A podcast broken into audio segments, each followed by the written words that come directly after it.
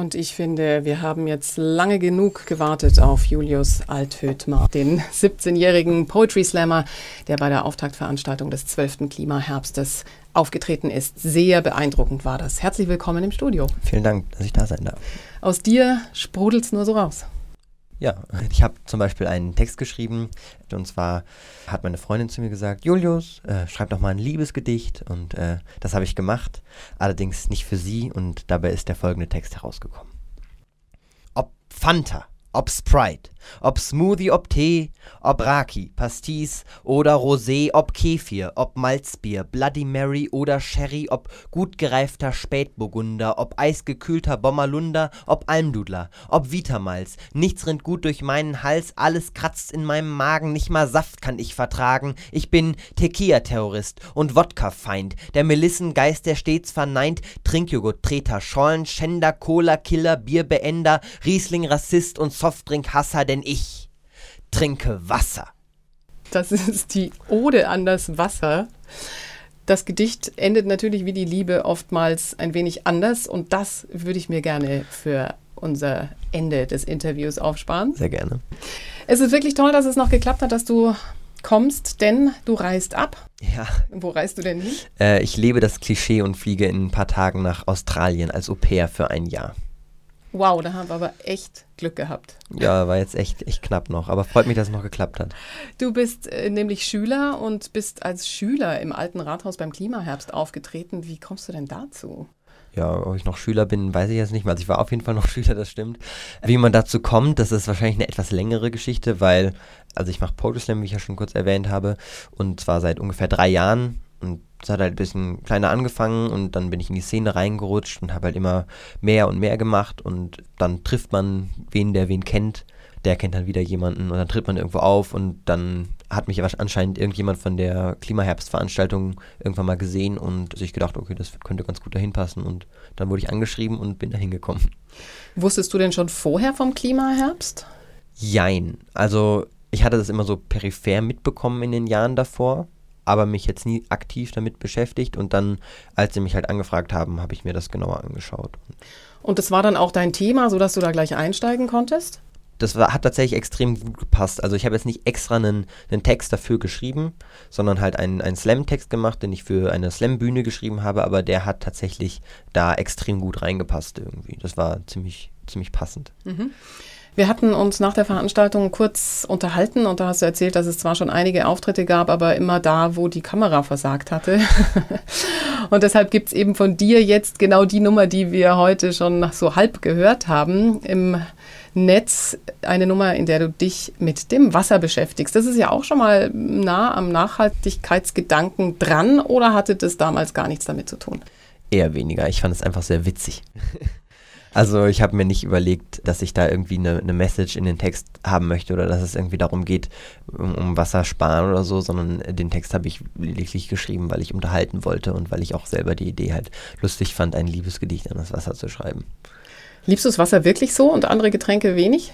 Wieder ein Jein. Also ich trinke zu Hause nur Wasser fast, aber es ist jetzt nicht so, dass ich nichts anderes trinke. Also. Was treibt dich denn um? Was treibt dich in die Sprache? Nicht. Also ich mache ja ähm, Poetry Slam und da ist natürlich ein ganz wichtiger Teil eben die Auftritte und das vor Leuten auf Bühnen stehen.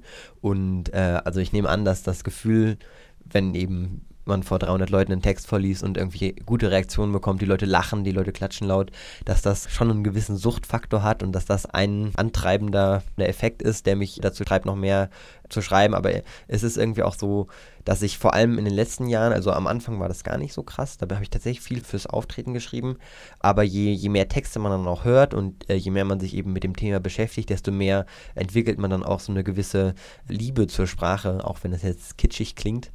Nö. Aber dann, dann weiß man, dann weiß man einen, einen, einen Doppelreim zu schätzen und dann freut man sich auch selber, wenn einem gute, gute Reime einfallen oder wenn man halt einen witzigen Satz sich irgendwie überlegt und dann ist es teilweise auch ein großer Teil von meinem Alltag eben geworden, halt Sachen immer mal wieder aufzuschreiben und ich laufe immer mit meinem Notizbuch durch die Gegend und ich benutze es zwar dann doch recht selten, aber ich habe es immer dabei und ja, solche Sachen halt. Also inhaltlich kommen die Sachen zu dir oder, oder gehst du richtig auf Recherche? Auch teils, teils. Also manchmal, wie bei dem Wassertext, war ich einfach so, ha, das ist voll witzig, das mache ich jetzt.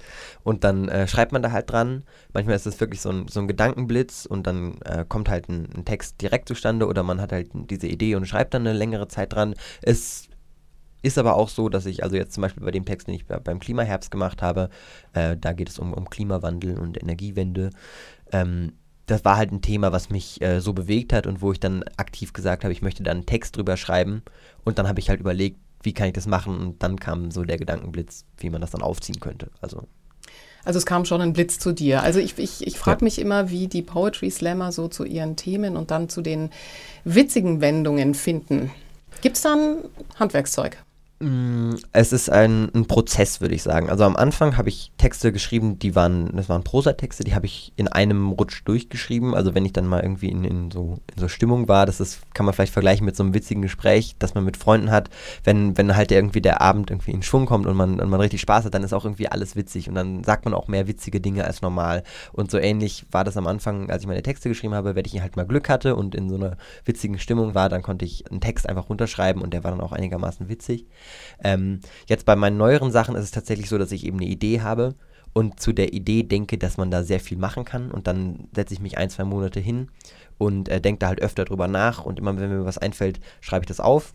Dann wird das am Ende halt einmal in den Text geschrieben, also wird auch viel rausgestrichen. Und dann probiere ich den Text einmal auf einer Bühne, das ist dann meistens so mittelgut. Dann streiche ich die, die Stücke, die mir nicht gefallen haben oder dem Publikum auch vielleicht nicht gefallen haben, raus und ersetze die nochmal und dann kommt so ein Text fertig. Also es ist durchaus unterschiedlich, wie viel Arbeit man da reinsteckt. Mhm. Wann ist dir aufgefallen, dass dich die Sprache anzieht? Also ich habe immer schon gerne geschrieben so.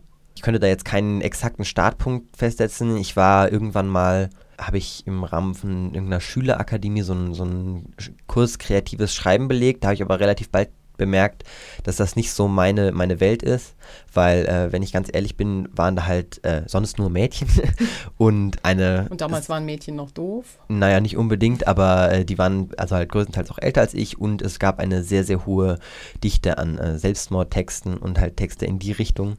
Und wenn man dann halt versucht, witzige Dinge zu schreiben, wie ich halt schon von Anfang an eher versucht habe, dann kommt das nach so ein, so ein paar äh, Suizidtexten immer so ein bisschen mittelgut. Generell in so einer Runde mit, mit sehr ernsten und äh, traurigen und gefühlsbeladenen Menschen ist das immer schwierig, sowas zu machen. Und dann ist mir schnell aufgefallen, dass das nicht die richtige Runde für mich ist. Und dann, ja, habe ich gewechselt. Was sagt denn deine Familie zu deinen Umtrieben? Also sie, sie unterstützen mich natürlich, sie finden das ganz cool. Ich versuche das immer so ein bisschen zu trennen, weil ich halt sage, das sind halt auch irgendwie meine Freunde beim, beim Poetry Slam und da muss man nicht immer seine Familie dabei haben. Ich, wir hatten lange Zeit so ein Arrangement, wo sie zu dem Schulslam, wo ich auch angefangen habe, mit hingegangen sind, einfach um mal meine Texte zu hören, habe ich halt auch viel ausprobiert und mich sonst in Ruhe gelassen haben. So ein bisschen sie interessieren sich natürlich trotzdem für was ich mache, allein schon, weil ich halt immer sehr spät nach Hause komme dann und sie wissen wollen, äh, wo ich bin und wie es mir geht. Du bist ja noch nicht 18, ne? Äh, doch, ich bin 18 jetzt geworden, 18 jetzt, äh, vor ein paar Wochen. Oh, okay. War halt lange echt so, auch ich habe ja angefangen, bevor ich 16 war und da war es dann schon teilweise so was bisschen Besonderes, wenn man dann irgendwie bis, man fährt ja auch teilweise so hin, irgendwie nach Regensburg und dann kommt man halt schon spät nach Hause, ähm, gerade in der Schulzeit. Also das hat sich schon interessiert und es interessiert sie auch immer noch, aber ich wollte nur sagen, dass ich quasi der, der bin, der das so ein bisschen abschirmt einfach. Ich war neulich zum Beispiel bei einem Slam, wo sie dann doch mitgekommen sind und dann äh, stand ich da sehr zufrieden und habe mich gut unterhalten. Dann kam meine Mutter, Julius, warum hast du denn diesen Pullover an? Ist dir nicht viel zu heiß? Und dann äh, fand ich das sehr unangenehm und habe mir vorgenommen, das nicht nochmal zu machen. Sehr gut. Jetzt haust du mal so richtig ab und richtig lange Zeit. Dann genau. ist es vielleicht auch nicht mehr so schlimm, wenn die Mama mitkommt nach einem Jahr. Mal schauen, ja. Und dann kann man eher lachen über so eine Aussage. Wird man denn aus Australien irgendwie trotzdem was mitbekommen von dir?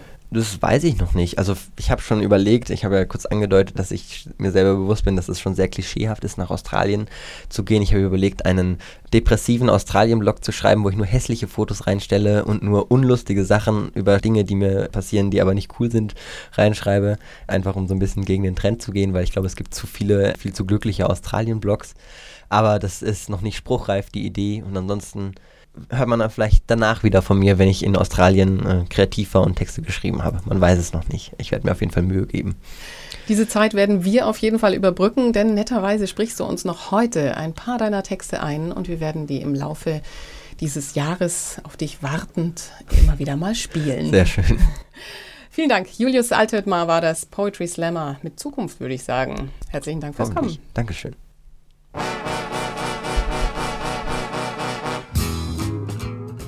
So ein Schmarren. Ich wollte ihn doch noch gar nicht gehen lassen. Er hat uns doch noch die andere Hälfte des Textes vorenthalten. Ja, kurz, Los geht's. Ich war kurz verwirrt. Okay. Ich setze einfach an dem Teil ein, wo ich aufgehört habe. Denn, hey Wasser, ich lieb dich. Du bist so lieblich, ich lager dich überall. Nur nicht in Fässern. Denn Wasser, du bist einfach unfassbar. Komm, erleuchte meine Seele und befeuchte meine Kehle. Oh, du Getränk von perfekter Klarheit. Oh, Aqua, du Schönheit, so rein wie die Wahrheit. Wozu brauch ich da noch Fernsehen? Ich betrachte schmachtend Bergseen. Und jede grandiose Stromschnelle ist für mich Inspirationsquelle. Und servier mir niemals Milch, weil ich dir sonst auf die Hose spei. Dann gib mir lieber Wasser, denn Wasser ist laktosefrei. Ich liebe das Wasser, in jeglicher Färbung. Es ist so perfekt, so perfekt wie die Werbung, denn Wasser verleiht Flügel. Wasser aktiviert Abwehrkräfte. Gut, besser, Wasser. Wasser das so schön hat geprickelt in meine Bauchnabel. Du bist halt das Schönste von allen Getränken. Komm, wir spielen Schiffe versenken. Ich liebe dich mehr als meine Verwandten. Ich lauf durch die Stadt und umarme Hydranten. Von Beruf bin ich Hafensänger. Ich kaufe mein Zimmer einen Rasensprenger. Natürlich würde ich nie Wasser sparen. Mein Haustier ist ein Wasserhahn. Für Wasser habe ich immer Kapazität. Ich war mal dick, doch jetzt mache ich Wasserdiät. Ich fahre kein Auto. Ich reite Seepferde, bevor ich zum Gott der kristallklaren See werde, indem ich bei Poseidon vorbeikomme und ihn mit seinem Dreizack zu Brei hack. Das läuft immer etwas aus dem Ruder. Das wollte ich so jetzt nicht. Aber jetzt ist er halt tot. Wasser? Bist du wütend? Wasser! Sag doch was, sprich! Doch du legst nur deinen Flussarm um mich. Ich schaue dich an und frage kokett, kommst du mit mir in mein Wasserbett? Und liege ich dann da, will ich mit niemandem tauschen, sondern nur deinem Rauschen lauschen. Denn hab ich ein Glas Wasser und ein gemütliches Couchdrittel, dann brauch ich kein Alkohol. Du bist mein Rauschmittel und ja, ich gebe es zu, ich bin für Klimawandel, denn wenn die Pole schmelzen, steigt der Meeresspiegel. Und sind wir mal ehrlich, wer braucht schon Holland, wenn er dafür ein Meer haben kann? Und ich, der ich die See nicht scheu, verspreche Wasser. Ich bin dir auf ewig treu, weil ich, wenn ich groß bin, jedem das Wasser reiche, und wenn ich tot bin, dann bin ich Wasserleiche. O du Flüssigfreude, du Flussfüller, Fischfreund, Blumenbefeuchter, Achselreiniger, Feuerlöscher, Poolbefüller, Schwimmbad, Stammgast, Springbrunnen, Schönling, Badbereiter, Wasser. Du bist herrlich und ehrlich. Ich begehr dich. Und das habe ich dir auch schon so oft gesagt. Doch, so oft ich's versuche, so oft ich auch flehe, so oft ich dir meine Liebe gestehe, so oft ich verspreche, dass ich niemals fortgeh, du bleibst das ganze Jahr kalt, so wie die Nordsee. Stattdessen sehe ich dich in Gläsern und Flaschen, wie dich andere Männer vernaschen. Du bist willig, jeder darf sich an dir laben, du bist billig, jeder kann dich einfach haben, du betrügst mich ganz gekonnt. Ja, ich war naiv, geradezu wasserstoffblond, doch jetzt merk ich, ich bin deiner überdrüssig Wasser. Du bist einfach überflüssig. Ja, jetzt trübt nichts mehr meinen Blick. Ich durchschaue dich. Rückblickend warst du schon immer kalt und empathielos. Und früher, da hast du am Strand immer meine Sandburgen kaputt gemacht. Ja, und mein Smartphone hast du auch ermordet. Und das Schlimmste von allem, Regen. Was ist das denn für eine hirnverbrannte Idee? Das ist doch dumm. Was soll denn die Scheiße? Du verdienst mich nicht. Du, du Hahnhure. Du Flaschenfaschist. Du Sandburgsadist. Du Atlantis-Auslöscher. Du Titanic-Töter. Du Frisurvernichter. Du Himmelspisse. Ich hasse dich. Und ja, ich weine. Aber nur weil ich versuche, so viel wie möglich von dir loszuwerden. Und jetzt, jetzt gehe ich und ertränke meine Trauer in Alkohol. Dankeschön. Sehr gut.